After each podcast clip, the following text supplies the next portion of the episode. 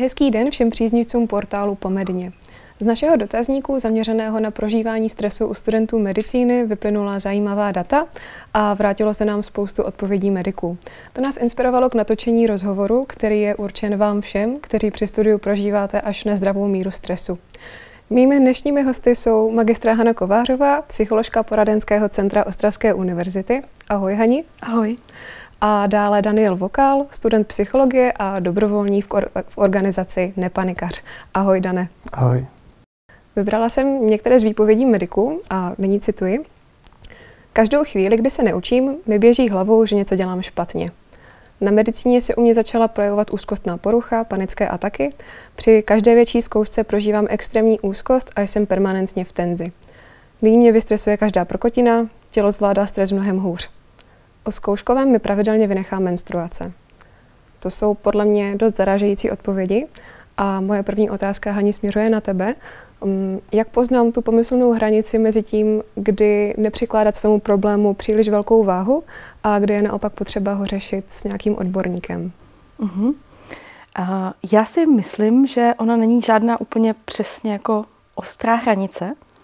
Obecně si myslím, že pokud nějaká ta naše ty naše potíže nebo nám není dobře, trvá to nějakou dobu, um, tak je potom na místě se uh, s někým o tom poradit. A když bych to měla nějak tak jako odhadnout, tak řekněme, když to trvá třeba dva týdny, nějak se to nelepší nebo naopak se to zhoršuje a není to o tom, že by se třeba stalo něco zrovna jako akutního, žádná jako událost, tak to je určitě chvíle, kdy uh, je dobré vyhledat nějakou pomoc. A dobrým takovým ukazatelem může být i vlastně to, jak spíme, jak, eh, jakou kvalitu má náš spánek. Pokud nám nejde usínat, budíme se, máme noční můry, tak to může být takový dobrý indikátor toho, že je na místě to nějak třeba řešit. Nemusí to být hnedka nutně o tom vyhledávat psychologa nebo psychiatra, ale možná se jenom o tom s někým poradit. I s praktickým lékařem nebo uh, se někoho zeptat, zavolat třeba na nějakou linku a podobně. Mhm, dobře, takže když vyhodnotím, že mě teda něco trápí a je to už teda delší dobu než dva týdny a ovlivňuje to můj běžný život, špatně spím, tak eh, kde tu pomoc můžu najít? Jaké konkrétní kroky mám pro to udělat? Uh-huh. Tak jak jsem říkala, jedna z možností je třeba zmínit se i svému praktickému lékaři, ten má taky nějaké možnosti, jak to řešit. A pokud eh, jste studentem, eh, studentkou vysoké školy, což většina asi z posluchačů nebo z diváků je, tak se můžete obrátit na vysokoškolské poradny. Každá vysoká škola dneska nabízí psychologické poradenství. Další možností je, eh, jak jsem zmínila, jsou telefonické linky, linka bezpečí, linka důvěry nebo linka první psychologické pomoci a mnohé další. A tam je možné vlastně kdykoliv zavolat a poradit se o tom, třeba jaké kroky je dobré udělat. A je to právě dobré i třeba v momentě, kdy nevíme eh, v první moment, kam se obrátit. A eh, pak samozřejmě i síť nějaké klinických psychologů, případně psychiatrů, kdyby už ty potíže byly větší. A ještě jsem zapomněla, a to je důležité zmínit, eh, existují taky potom krizová centra. V Ostravě máme jedno, v Praze, v Brně i v Olomouci jsou. A to jsou místa, kde vlastně kdokoliv může přijít eh, bez nějakého objednání z ulice a najde tam nějakou pomoc a podporu. Kdybych se já jako studentka vysoké školy rozhodla pro tu vysokoškolskou psychologickou poradnu, co by mě u tebe jako u klientky čekalo? Jak vypadá takové seření u psychologa? Tak jako první bychom si museli domluvit termín, takže což chvilku může trvat, než sladíme nějaké jako naše časové možnosti. Pak se setkáme a je to setkání většinou na 50 minut. Sedneme si společně a probereme probrali bychom, co tě trápí, co se ti děje. Já bych se doptávala na nějaké jako věci, které mi budou připadat důležité, abych si udělala ten celkový obrázek a na základě toho bychom se potom bavili, co dál. Uh, jestli třeba uh, oslovit ještě někoho jiného, um, nebo jestli uh, se to dá třeba, zkus, zkusíme první ošetřit nějakými uh, třeba změnami v životním stylu a podobně. Je to zkrátka individuální. K tobě na poradenství přicházejí studenti všemožných oborů. Pozoruješ ze své praxe nějaké souvislosti mezi tím, uh, jaký student jakého oboru přijde a jaké problémy řeší? Uh-huh. Uh, Částečně ano, a víc to ale souvisí, co se týče možná řešení některých jako věcí vyloženě spojených se studiem. A každopádně se to určitě liší například u studentů prvních druhých ročníků, kteří obecně řeší víc témata jestli ten obor, jestli to studium je správné, jestli vysoká škola je pro ně, jak se, jak se vlastně nějak přizpůsobit tomu, že to je jiné, úplně ten systém je jiný než na střední škole. Studenti vyšších ročníků, kteří třeba mají konec školy za rohem, tak ti zase řeší uh, stres spojený se státnicema, jak napsat bakalářku, diplomku nebo co dál. Ale samozřejmě každá fakulta má trošku, trošku jako svoje specifika. A co ti medici? Právě co lékařská hmm. fakulta? A tam uh, je časté téma mm, právě v těch prvních ročnících často takové to, jestli jsem na správném místě, jestli je to to, co chci, protože někdy tam je třeba velký tlak rodiny. To je takové jako docela specifikum, mám pocit té medicíny, že uh, studenti v prvním ročníku třeba řeší, jestli tohle je vlastně jako to ono, nebo jenom vlastně vyhověli těm požadavkům rodiny.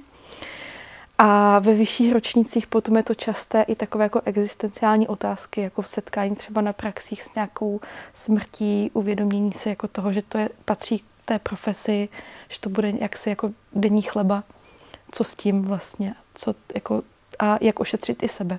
Protože mám nějaké jako emoce, že to se mnou něco dělá, nejsem úplně v klidu. A taky samozřejmě velký, velká otázka výkonu. Jak jako být uh, ještě lepší nebo podávat ještě větší výkon. Ano, takže studenti chodí s tím, že je toho zkrátka na ně hodně a mm-hmm. že nestíhají a ano, nezvládají prostě. Myslím, ano, že to asi ano. prožíváme všichni někdy ano. na té medicíně. Ano, je to tak. Takže pak i nastává třeba ta otázka, jestli jako pokračovat v tom studiu. A když právě mluvíš o té výkonovosti, co takhle jako těm studentům nejvíce radíš? Existuje nějaká, řekněme, univerzální rada vůbec?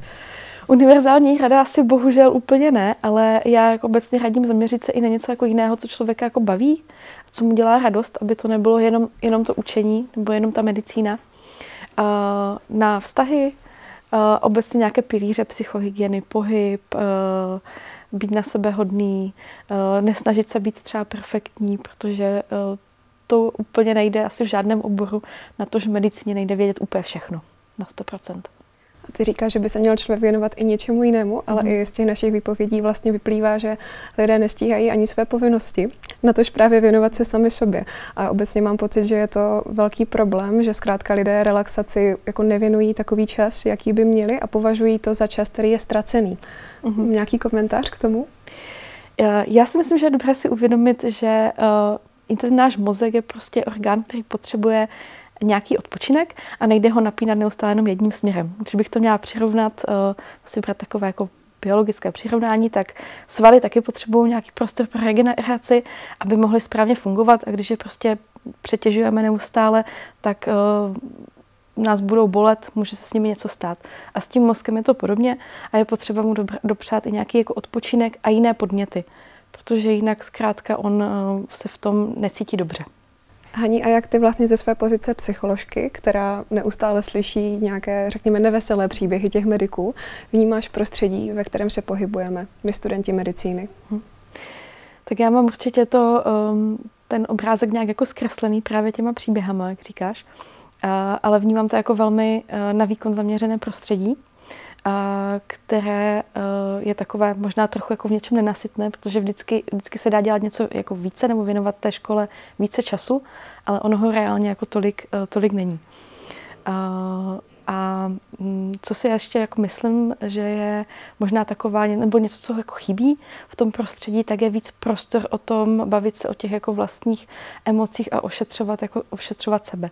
To je jako velká poptávka, se kterou vlastně studenti jako chodí a bavit se o těch jako věcech spojených právě s emocema a i s tím, co ta profese přináší, právě třeba to setkání se smrtí a uh, s nějakými neúplně třeba dobrými, veselými příběhy. A uh, vnímám to, že to není moc prostor v tuto chvíli, nějak jako systémově, že by se studenti o tom bavili nebo měli kde. Myslíš bavit. o těch emocích? O těch že emocích. je to něco upozaďovaného. Uh-huh, uh-huh. Uh-huh. Emoce, ale i ty příběhy a vlastně třeba možná jak, jak na to reagovat nejenom jako medicínsky, ale i jako lidsky. Ani děkuji. Já myslím, že je to minimálně k zamyšlení. A posuneme se teďka dál. My jsme se na začátku bavili o tom, jaké máme možnosti pomoci při nějaké psychické nepohodě. A právě jednou z těchto možností je i aplikace, aplikace Nepanikař. Dane, máme tady tebe právě mm. z organizace Nepanikař. Mohl by si prosím nějak představit vaši činnost, co to vlastně Nepanikař je? Mm. Tak my jsme um, uskupení studentů, absolventů psychologie, sociálních pracovníků, které um, jednak se to točí kolem té aplikace, což je teda ta aplikace na podporu duševního zdraví, na nějakou jakoby vyventilování emocí a podobně.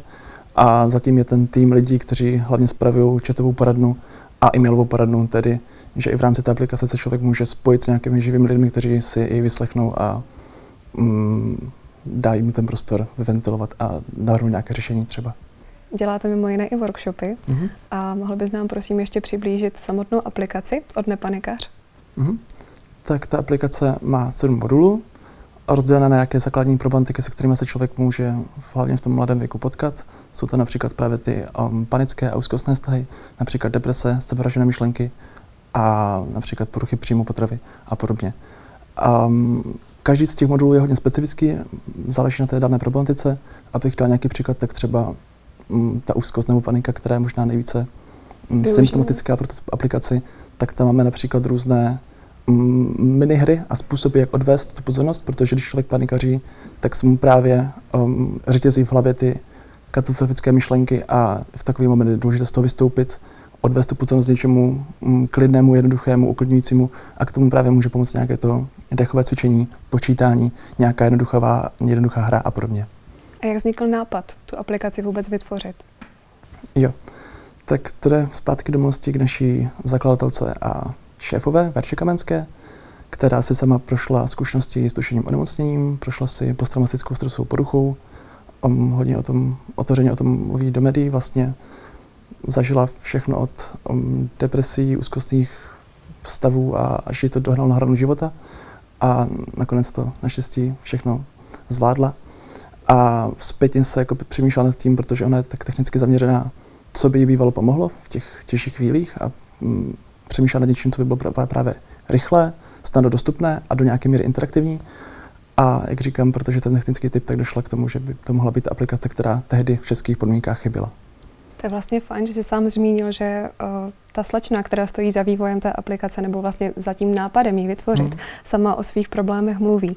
A já si myslím, že spousta lidí má s tímhle problém, otevřeně o svých problémech mluvit, hmm. tak možná právě i pro ně je ta aplikace vhodná.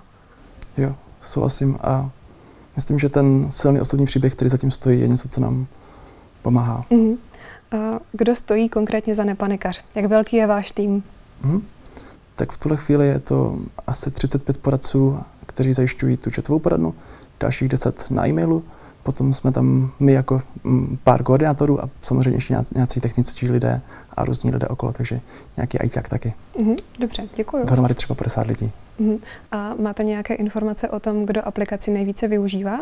Jestli to jsou spíše dospívající nebo studenti vysokých škol, či lidé v mhm. produktivním mm-hmm. věku? Jo. Nemůžu úplně mluvit za aplikaci, protože mm, tam jsou pouze čísla stažení a to neříkají podle věku a podobně. A taky mm, je pravda, že kdo si stáhne aplikaci, nutně neříká, že ji bude používat. Každopádně můžu tak vypovídat o tom, jak se lidi ohlašují na tu naši právě četovou poradnu, kde máme už jako nějaká, nějaký vhled do toho a to jsou právě ti mladší lidé, spíše buď to dospívající nebo právě mladí dospělí. Přece jenom je to, je to aplikace, jsme hodně na sociálních sítích, takže to k tomu vybízí spíše ty mladé lidi. Ale to neznamená, že se u nás neobjeví prostě lidi kolem 40-50. Mm-hmm. A ozývají se vám někteří s tím, že, že jim aplikace nějak výrazně pomohla nebo třeba zachránila život? Hmm. Za tu dobu, jako fungujeme, tak se tam ty silné příběhy um, objevily. Byly tam situace, kdy prostě nám psal člověk, který prostě byl blízko kolejí v tu chvíli, který byl prostě um, u okna a přemýšlel o skoku. To jsou samozřejmě příběhy, které se stávají a vždycky zanechají jako silný dojem na nás. Za mě osobně jsou taky hodně nabité ty příběhy třeba týraných dětí, kterým tímto způsobem se naskytne ta možnost se jako dostat z toho um, násilného toxického prostředí dříve, než by se to třeba stalo přirozeně. A to jsou za mě osobně jako největší, největší úspěchy. Děkuji moc. Já bych jenom ještě doplnila, to jsme asi zapomněli říct, že aplikace Nepanikař je i perfektní prostředek pro to, jak pomoc najít. Vy tam vlastně máte hmm. i sítě na jednotlivé psychologii, psychiatry, krizová centra, tak jenom to pro doplnění. A na závěr si dovolím otázku na vás oba, řekněme tak trochu na tělo. Eh, používáte i vy sami nějaké techniky, jak se hodit do pohody? Dané, začneme u tebe. Hmm. Tak já se přiznám, že mám hodně rád uh, techniku, která se jmenuje Jakobsnova progresivní svalová relaxace, která spočívá v postupném zatíňání a povolování různých svalových partií od levé škpatě a má to za účinek tohle jako kartazní efekt uvolnění, když jsem třeba napjatý, když se nejsem jistý, když cítím nějakou tenzi, i vlastně na mírnou energizaci, pokud se třeba celý den nevytáhnu paty z baráku, tak je to skvělá věc. Děkuji. A Hani, ty? Já jich používám spoustu. Uh, takovýhle jako technik, tak zmíním třeba mindfulness nebo autogenní trénink. Ale ono k té péči o sebe patří spousta jako jiných věcí, udělat si prostě na sebe čas. Já třeba ráda chodím do sauny, nebo zajdu na procházku, jsou taky věci, které mi dokážou pročistit hlavu.